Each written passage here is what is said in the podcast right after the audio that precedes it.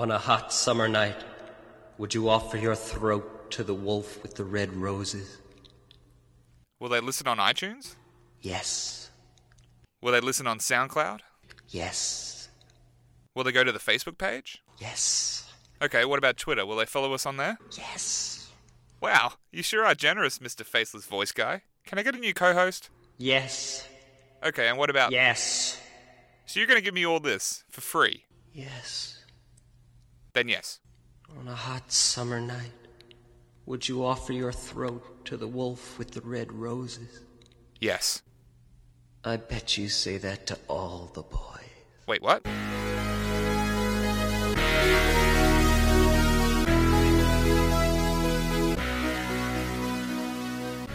Welcome back to your regularly scheduled program, the Film and Nepotism Podcast, a show about movies. In contrast, I'm your host Jared Prestwidge, and joining me is my co-host Bodhi Cutler. Say hello to the audience, Bodhi. Hello, audience. I'm Bodhi. nice to be here, everybody. How are you, Jared? I'm good. I'm good. I'm pretty keen to get into this topic. Honestly, this yeah, me exciting. too. But before we do that, Jared, of course, we have seen some movies recently. There have been some out. Now, we both saw Bohemian Rhapsody today, today of recording, for a little peek behind the curtain. Uh, but, Jared, you've seen something that I haven't seen, and that's A Star is Born. Yes, the La La Land of 2018. It's definitely a front runner for plenty of Oscars at this point. I don't know whether that's because the year's not as strong or it just came out early and people are hailing it as that, but yeah, overall I thought it was it was good. It was especially impressive as a directorial debut. This is directed by Bradley Cooper and also starring him and Lady Gaga. But like I said, I thought it was good, but like Lady Gaga was fine in the movie. I I, I would think Bradley Cooper and Sam Elliott. I think they're shoe-ins for the Oscar uh, of actor and supporting actor. But my main problem with it is that it has a lot to say and it just spreads itself way too thin. And I think that's because Bradley Cooper is an inexperienced director. It has a lot to say, like whether it's like alcohol and drug problems, the family history between him and Sam Elliott, the love story our two main characters, and also has a lot to say about how terrible pop music is these days. Which I was like, true, true. It, it is really bad. Yep, I agree. And it was it was done by Lady Gaga as well. Uh, pretty self-referential. Uh, well, she's always been a bit outside the box, Lady Gaga, I think, pop music yeah, wise. yeah. I'm not really familiar with Lady Gaga, but she did a pretty good good job singing and also acting. Like I said, it was just a little bit spotty, but she'll only get better as she continues with her acting career. So just overall, it's it spreads itself a little too thin for me. I think a lot of people will enjoy it. Um, I saw a lot of teary eyes in the in the theater, but yeah, I, I would recommend people go see it. I guess if you're into that kind of genre. But yeah, that's all I have to say about that. Was Lady Gaga a better actor in this movie than Rihanna was in Battleship? Ooh, well, Rihanna had a lot better lines. but Uh, yes, yes, I would say Okay. so. All right. And now let's get on to the one that we've both seen, and that's Bohemian Rhapsody. I'm going to go first. I love this movie. I got exactly what I wanted from this movie. I got the perfect mix for me of character and Queen sing along with some heart and some real joy in this movie. I was having a good time the whole time, of course, until some very tragic moments in Freddie Mercury's life in his later years. I was having a great time. Jared, what did you think? Yeah, speaking of sing along, I thought I was in the sing along screening. there were people singing in the theater behind me when I was watching it, and I was like, mm. but yeah, I thought it was a perfectly competent film. There was nothing really wrong with it. I just thought it was a very commercial kind of film, and I didn't really want that, to be honest. I wanted a really deep dive into one of the best frontmen of all time, Freddie Mercury, very tragic figure, like many frontmen are in bands. But my main problem with the movie is that you can't really fit the legendary band's entire lifespan into two hours and 15 minutes. You're bound to miss miss something. You're bound to miss a lot that would be really good for a movie. So you watch a lot of documentaries and they're like about a specific point in a band's life, whether it be like Gimme Shelter or Beatles documentary by Ron Howard that came out recently, and that was just like the early days, I think. I wanted a bit more focus, but the movie's a lot of fun. I enjoyed watching it while I was in the theater, and I feel like if you're just there to listen to some Queen music and Rami Malek, he's very good as as Freddie, Yeah, Freddie. Mercury. He was the best part of this movie, and he stole the show. He didn't really have much competition, but yeah, I thought he was really good. So it was a good movie. Uh, it wasn't exactly what I was looking for, but I'm sure a lot of people will enjoy it. Yeah, and um, something to think about is this movie's not getting brilliant reviews at the moment, and that's fair enough because the movie isn't setting any houses on fire with cinematography or storytelling. It's giving you what you can expect from a movie like this, though, however. I mean, most movies that have come out in this vein in the last decade have generally focused on an overall look, not delving in too deep. I mean, there's another one coming out early next year. Um, Elton John, I believe, called Yeah. Rocket Man. With, Oh, it was called uh, Rocket Man. Yeah, with uh, Taron Egerton. Taron Egerton. they look kind of similar. They look pretty similar. Um, They do, Kind of feels, yeah. if you like the music of the person who it's about, you're gonna like the movie. It's it's not breaking any records. It's not gonna win any Oscars. But I had a great time. I really liked the movie. It gave me what I wanted, and I'm really happy I got to see it. Yeah, it was a greatest hits kind of movie. there, Yeah, were, there were plenty of so. scene where they're like, "What's that riff?" Dun dun dun. Another one, but yeah, like Yeah. they did that with multiple songs. But you know, you want a little insight into the band, whether it was accurate or not. It's fun. It's a fun movie. Yeah. All right, Jared. Well, let's get on to our main topic of today, and we're going to be discussing some cult classics, some cult films. Now, this is a, a heavy topic with lots of movies that we could have picked from. Jared, talk to me a little bit about cult movies before we get into this. Cult movies usually don't hit their stride immediately, whether that be critically or box office wise, but they find life later, whether it's on DVD or cable. And we picked some two good ones here. I, I think the best of it's not a genre, like a category of film. There's plenty to choose from. You know, The Room, Wet Hot American Summer, but I'm happy with the two we picked. Me too. So let's get into the first one, and that is Rocky Horror Picture Show from 1975. You've seen all kinds of movies, but you've never seen anything like the Rocky Horror Picture Show.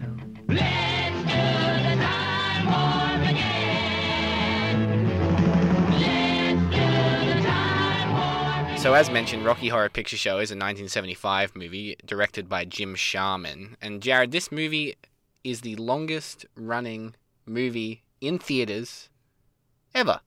It is the cult movie. It is the start, the be all and end all of cult movies, and you had never seen it before. No, but um, growing up, we did have the videotape, and I would always see it while scrambling for something else. And I was always like, I don't think I'm meant to watch that.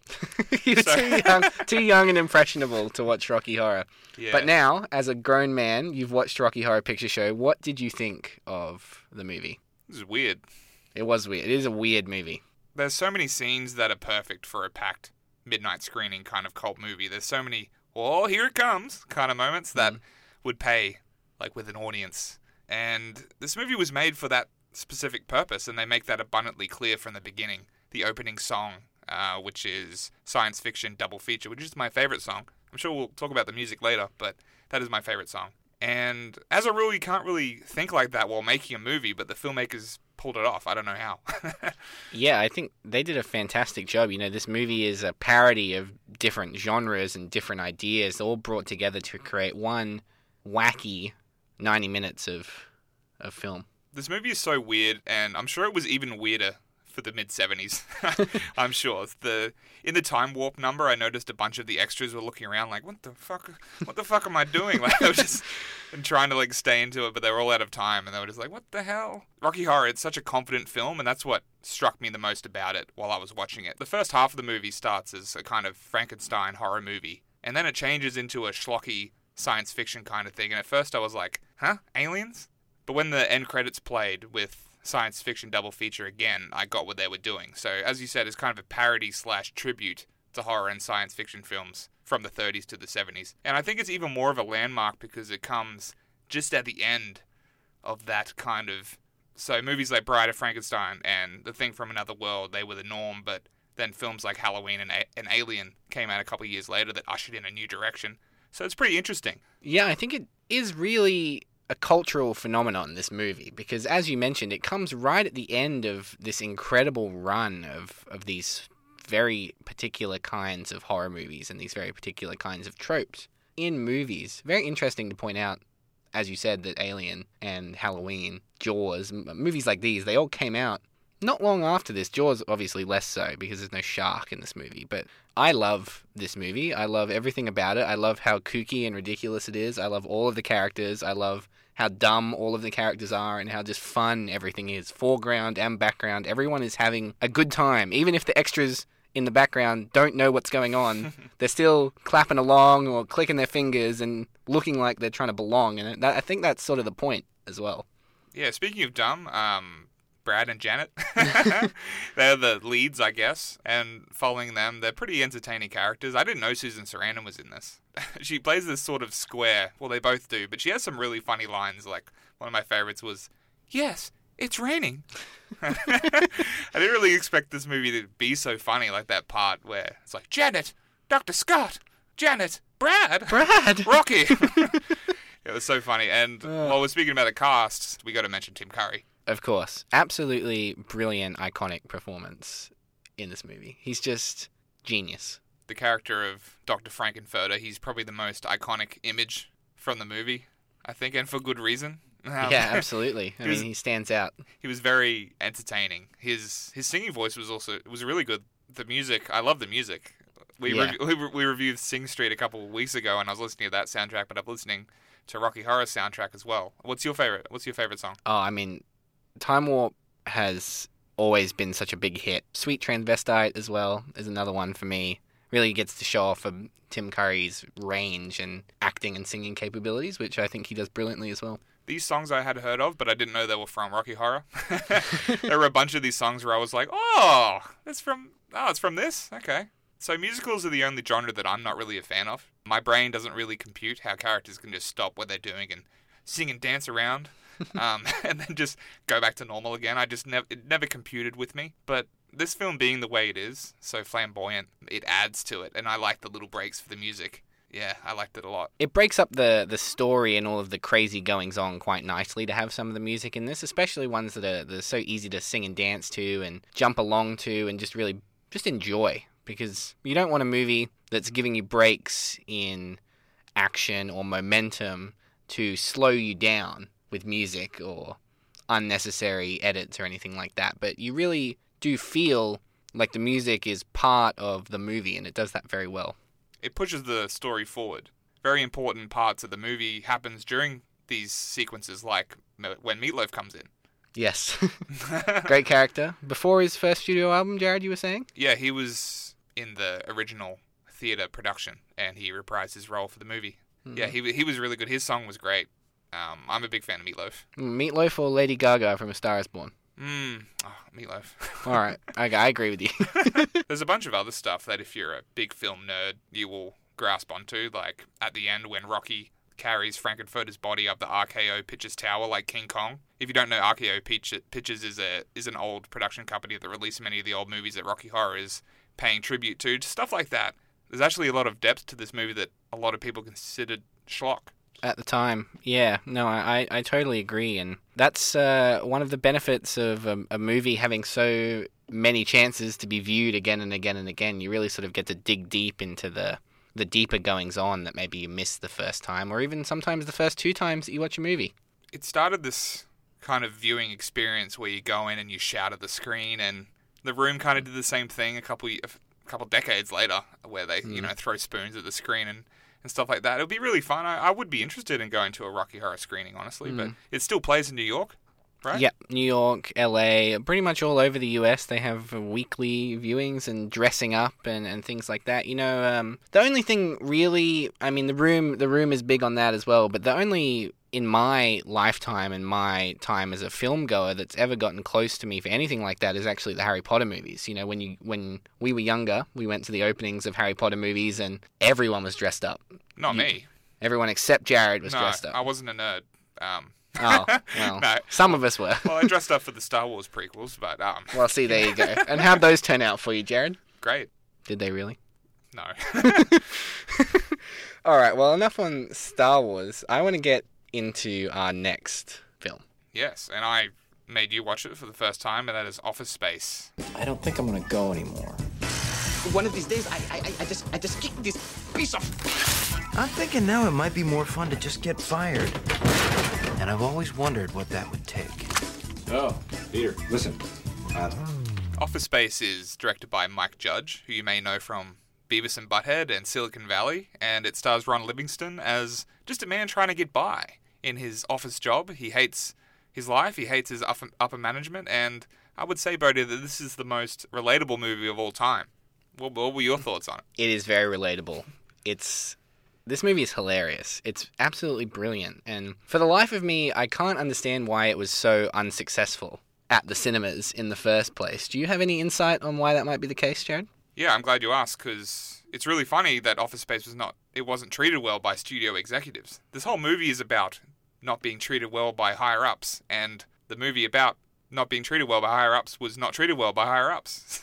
Oh, okay. the- the tra- Interesting, yeah. the trailers were terrible. Um, Mike Judge, he's been interviewed. He hates the trailers. Um, he hates the poster, the poster with all the post-it notes on the guy, and Oh, work yes. sucks. It's Yeah. pretty bad. You can't really market a movie like this, like American Pie and stuff like that, that have like these outrageous gag moments that you can grasp onto. So that's why the movie failed. But thankfully, it was played on Comedy Comedy Central over in America a bunch, and people found it on there, and then people bought it on Blu-ray. It's, I'd say it's pretty successful now, and that's our theme of the show: cult movies that find their life after their first one. And Office Space being given a second chance is probably the um, the best thing that could have happened to it because in recent times, a lot more droll and setup style comedy has made a return to, to bigger comedy style movies. I think of um, Game Night, a movie that came out this year, as a good example of, of something that uses quite similar humor very effectively. And um, yeah, Office Space did a brilliant job. Every character is funny,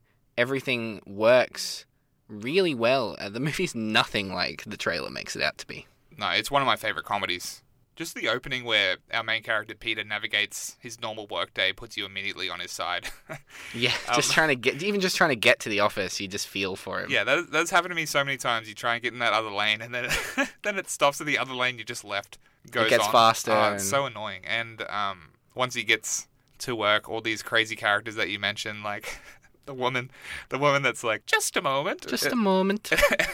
and he's just like, oh, and it, and you hear her for the whole movie whenever he's in the in the office, just in the background. It's brilliant. And Peter's boss, played by Gary Cole, Bill Lumbergh, iconic character. oh, he's just brilliant. And Yeah, The- you're just gonna have to, yeah, just podcast better. That'd be mm. great. oh my, there are so many things in here that I realized I've been saying for years that are from this movie. Just as you mentioned from Rocky Horror, there were songs that you didn't realize were from Rocky Horror. There are lines, funny things in this movie that I just didn't know. Like the stapler. Yeah, if you could just do th- that'd be great. You know that that'd be great. Line follows him around the whole movie, and it's absolutely brilliant. Yeah, in the end credits, you can hear him. He's like, "Yeah." It- it's it's hilarious. Um, I really like the camaraderie that Peter has with his other colleagues. It's very realistic how they connect through their shared pain. You have a, Yeah. you know, you're at a workplace and you're like, God, but you come together and you make good friends from being in work if if you're lucky. But yeah, I liked everyone in this movie. Um, just the story. The story is it's pretty loose. It's just kind of the main character bumbling around. It, you know, it involves hypnotherapy and a big scam from Superman three. Uh, I just love that scene where he gets hypnotized and the psychiatrist dies, so he can't be reversed, and he just stays in bed. He's like, "Mm, I just didn't want to. I just didn't want to. Uh, and he continues to fail upwards in this movie. Everything he does to annoy his bosses or to ruin every, or he's trying to ruin his own life. He's trying to quit. He's trying to get out of there in the most ridiculous ways possible, and he keeps getting praise Yeah, it's a no big. matter what he does. It's a big heck you to the upper management kind of people that feel like they just fail upwards themselves um, and just treat everybody like crap. we've all had those bosses, man. We've Yeah. all had those bosses. And Exactly. We've all, we've all had people come in and do their interviews to see, like, what do you do here? what, what exactly do yeah, you what's do here? What's really going on in this? Oh, oh. The Bobs. Oh, great. And um, a special shout out to John C. McGinley's character as well, who is absolutely hilarious. He stole the show for yeah, me. he's not he's not in it much, but that scene where Lumbergh is like, "Yeah, I'm gonna have to disagree with you there," and he's just like, because obviously they really like Peter, and he's like, yeah. A bit of the shakes. Yeah, it's um, originally based off animated shorts around Milton, the character played by Stephen Mm. Root, and he he's also one of the most iconic characters in that. Lumbergh and Milton are the two main ones that people remember. The reason why they're so successful and why they're so remembered is because their characters are just so well written and so funny. It's just so funny. I don't think this is a perfect movie by any means. I say that way too often for a film podcast because we don't expect every movie to be perfect, but I mean, I really enjoyed this movie. Absolutely. Okay, but I could set the building on fire. All right, so let's talk about cult films as a whole. Like we said in the beginning, there were plenty to choose from. There are a lot that I thought of, like Wet Hot American Summer. The Beavis and Butthead movie was actually one that I thought of. Then I'm like, oh wait, let's just do Office Space. it was by the same guy. Same guy. Yeah. And The Room. The Room was a big one. You would think that that would be that and Rocky Horror the two biggest cult movies. Very similar though. That's why I didn't want to do it. And The Room has been done to death. There was a movie about the making of it. Yeah, For God's sake. and So I when- thought that it wouldn't be. Well, we want to pick some other movies for this podcast. Yeah, when the movie that you want to review has an award winning movie made about it And a book. and a book, that's when you know you don't really need to say anything else about it. It's already been done enough. We recommend The Disaster Artist, obviously. Oh yeah, yeah. That, that has the film and nepotism seal of approval. Talk to me about Wet Hot American Summer, Jared, because that is another one that has been redone in recent times, um, somewhat successfully and then somewhat unsuccessfully uh, later on. I would say it's it's been hit or miss in the last couple of years, but going back to the original, it's great. It's absolutely great. It's everything that that generation embodies for me as someone that didn't grow up in that generation. You mentioned side characters in Office Space, how they're all memorable, and that's I think that's a very important ingredient for a cult movie. Um, same with Rocky Horror. There's Riff Raff and Eddie and all those side characters, and Wet Hot American Summer as well. You know, pick your poison. There's so many actors that are big now. There's like Christopher Meloni and Paul Rudd. Hmm. Yeah, that's a big thing for me with characters that you actually latch onto. I totally agree, and that comes down to really good writing. I think oftentimes writing is less appreciated at the time of a movie's release. Not a lot of people come out of a movie and go, "That movie was written really well," or "That character was written really well." If they're going to an action movie, they want to see the action. If they're going to a drama, they want to see the the climax of a of a setup during the movie. But not a lot of people come out talking about the the side characters of movies um, very often, which is, I think, how cult movies generally get their start because you can latch on to something in the background, something that makes you go back again and again. Some stories just become more relevant with time. Very true. I watched Scream 3 not too long ago, and that has a big subplot about how terrible Hollywood is towards women. And yeah, you look at the climate now, Yeah. it's definitely like it may not have been as relevant back then, but now it has a whole new meaning to it. So, Wet Hot American Summer, I think the big resurgence with that is just how big all of the actors are now. Yeah, Uh, very Paul true. Rudd, um, Elizabeth Banks, Amy Poehler, Bradley Cooper. Yeah, some movies just they just age like wine. But Office Space and Wet Hot American Summer, they're a different kind of cult movie to Rocky Horror because it doesn't have that midnight screening kind of appeal. It found life after making no money in theaters, but on cable and DVD, that's where it had its thing. Yeah, so and it's a good online movie. as well, I think, plays a big- a big especially. role. And because it's so good, people ended up finding it. And Yeah. nowadays, there's just more avenues to get movies. And Rocky Horror is lucky because there was no internet back then. There was no Netflix. Yeah. people had had to actually get up and go and, and Hmm. see it and rely on their friends' word, I guess, to go see Rocky Horror and then um, snowball effect kind of thing. Yeah, I think comedy movies especially come with a much greater chance to snowball in the, the era of the internet. Growing up now, having so many comedies done well, which is uh, a bit of a surprise. You know, there was a bit of a lull in comedies in the 90s, you know, right up until Office Space, I would say. Um, so going back, there are some Adam Sandler movies, of course, from his very early days that I really enjoy from a comedic perspective. But Super Super Troopers as well. yeah, That absolutely. had that sequel. Um, they raised money for it on Kickstarter. Yeah, Kickstarter, Yeah, yeah. That's uh, another one there. Yeah, so um, having the internet as a backer for these cult movies really has elevated many of these uh, uh, these newer properties of the 90s like office space. I think uh, you know i would have heard about people making office space jokes in primary school on the playground or on myspace or on facebook or things like that you know you just uh, and now milton he's everywhere. His picture is everywhere. He's he's uh, he's made into memes you know that that sort of that entire thing has its own subculture now that really drives forward this sort of cult style. Yeah, and nostalgia is big now because people that watched Mystery Science Theater back in the 90s are grown up now, and that had a Netflix revival as well. Hmm. And I'm very curious to see whether movies nowadays, movies and TV shows nowadays, can really be the same kind of effect. Like a cult movie kind of effect, because there's so many ways to get your movie. The Amazon, uh, Netflix, Stan, Hulu. Hulu, DVDs. What are Hmm. those? VHS. Ooh, that was just. There's only like two ways to get movies back in the day when we were kids and went out. CD burning. Yeah, tape over, and um, Hmm. you're watching a movie that you taped, and for some reason the Olympics comes in for two minutes. You're like, what the hell? Yeah. Those are the days. But so many av- avenues. I don't think that cult movies can really be like they were, just because, like I said, there's so many different ways to get it, and if you want to find something, you'll find it. Yeah, and I think that's not a bad thing You know, um, something that has the potential. It's very new. I don't want to jinx it or talk about it too much, but we both saw Mandy. That's a that's a, a movie that you know has the the properties to be one of these cult style movies in a number of years. But then again, I think now a fine line is drawn between art house indie movie and cult movie. They sort of embody the same things from different eras. I think that's to do with the landscape of film these days because there's not really mid-range movies. There's either indie or blockbuster. or big budget movies exactly there's no there's no middle ground movies getting made for 15 million 20 million 25 million anymore the way that hollywood is now they want maximum profits maximum bums on seats post bums on seats in a netflix internet world doesn't matter as much to studios anymore it's all about the uh, the box office report on a monday morning in the us you know that's that's more important for them now Well, making money for the studios is always their number one priority. It always always has and always will be. Mm. always but will be it's a lot more competition. There's so much coming at you. Who knows what the, the state of theaters will be in 15 years? Already we have Netflix coming. There's that Jungle Book movie that Andy Serkis is directing that was meant to be Warner Brothers, but now I just learned today it's coming out on Netflix. what i didn't even know that No, didn't know which part.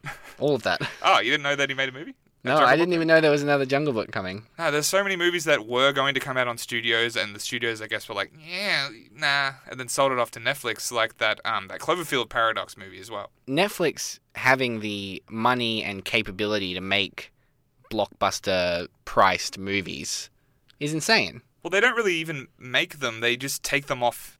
Take them off ex- that don't want studios, them. yeah. yeah. It's such a so, so weird, and a movie like Office Space, if it came out now, still really relevant for now. Everyone, I think, People still hate their jobs, Jared. yes, they do, and they always will. And I'm just curious whether that would have had the same effect. Do you think a movie like Rocky Horror, uh, a similar style, could be successful in this day and age? I think so.